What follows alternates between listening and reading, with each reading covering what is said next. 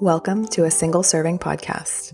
I'm your host, Shani Silver, and I want to change the narrative around being single because so far it's had pretty bad PR. What if we stopped seeing single life as wrong and stopped trying so hard to fix it by finding partnership at any cost? Relationships are amazing, and we deserve to have them. We just don't deserve to be miserable in the meantime. If you're ready to stop hating single life and to recognize that loving single life doesn't mean you'll be single forever, keep listening. This podcast publishes new episodes every Monday. You can find one episode per month on all your favorite free access platforms. All other weekly episodes are accessible by becoming a patron of this podcast on Patreon. You'll find the link in the show notes for this episode.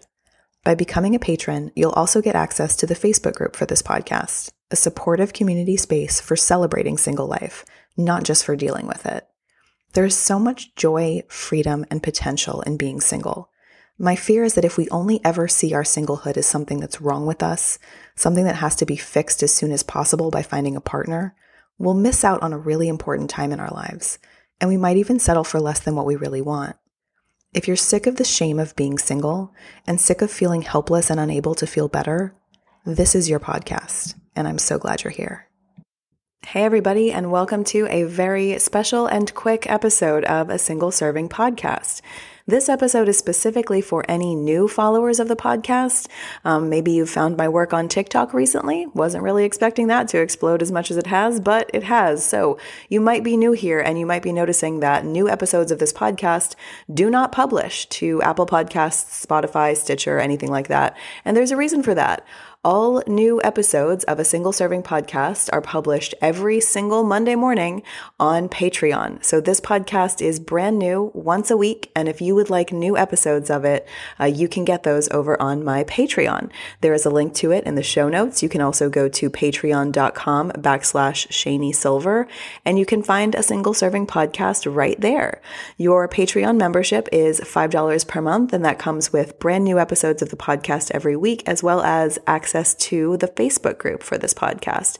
You also have access to DM me anytime you want on Patreon if there are questions that you would like me to answer on the podcast, if there are topics you would like me to address, or if there are guests that you would like me to reach out to. Um, my DMs are always open to this community, so please feel free to um, to send me a note. So, uh, why did I want to do this very special, very quick episode?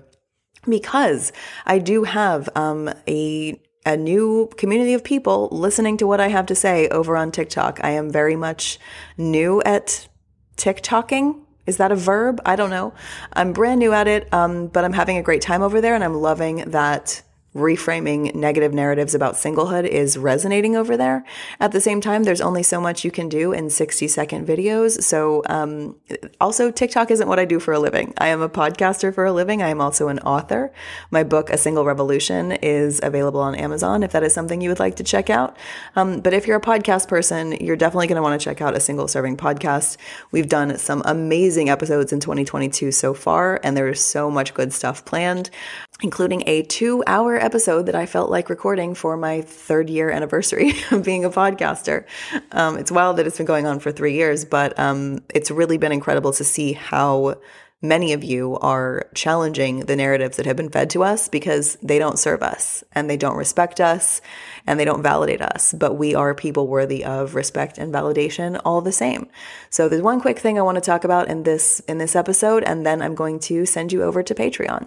So recently, there's a topic that's been coming up for me over and over again, and um, it's the notion that what single people want, if we want relationships, of course, but if single people want relationships, this thing that we want, it's a very simple thing, and it's also a very common thing because you look around at the people you know, the people you're related to, and everybody's got somebody, or at least it feels that way. It feels like um, from a certain perspective of singlehood, it can feel like everybody else is just better at finding people than you or better at meeting people than you. Um, relationships are really common.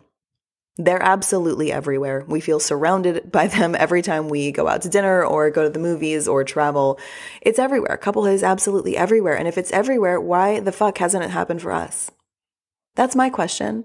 If it's just so common, if everybody has this very simple thing, a romantic partner, why don't we? Why don't I? And what I've noticed recently is that there's a lot of anger that comes up for me about that. And I've been reframing singlehood for like four years now, and I feel worlds better about it than I ever did before. I'm so proud of my singlehood now, and I'm so proud of myself now. I love my singlehood, and I will never give it up for anyone who is less than uh, worthy of of being in partnership with me. Um, but I still find myself dealing with some anger because what the hell, man? like, why is it so easy for other people to find someone and not me? Because I don't view myself as less desirable than the collective. You know what I mean? I don't see anything about me that's like overtly repellent. Um, and I see so many things about so many other people that I never would have thought would have been desirable or attractive that turn out to be so desirable and so attractive to the right people for them. So I wonder why, for myself and for so many others, it's just been harder for us. This very simple, incredibly common thing that everybody seemingly gets to have, we don't get to have that. That there's a cruelty there for me, and um, there's an anger that comes up for me as a result. And so, if you have ever felt angry that this shit happens easier for other people and not for you, um, you're listening to the right podcast and uh, you're a member of the right community. And what I want to say about anger is this it is valid if you are feeling angry that other people have just had an easy time finding people and you haven't. If you are angry that it has taken years or even decades longer than you thought, um, if you never thought you would be single at this age, I'm going to be 40 soon. Guarantee you, I never thought I would still be single at 40. But that's what's happening. That's what's coming. And um, if you've ever felt that anger, or if you feel that anger now, it's incredibly valid. And I also want to stress that reframing singlehood narratives is a great tool, but it doesn't fix everything. There's no quick fix for everything. Sometimes there's not even a long fix for everything. Um, and evaluating my own anger about like why the hell is this just not happening for me when it's happened for everyone else around me?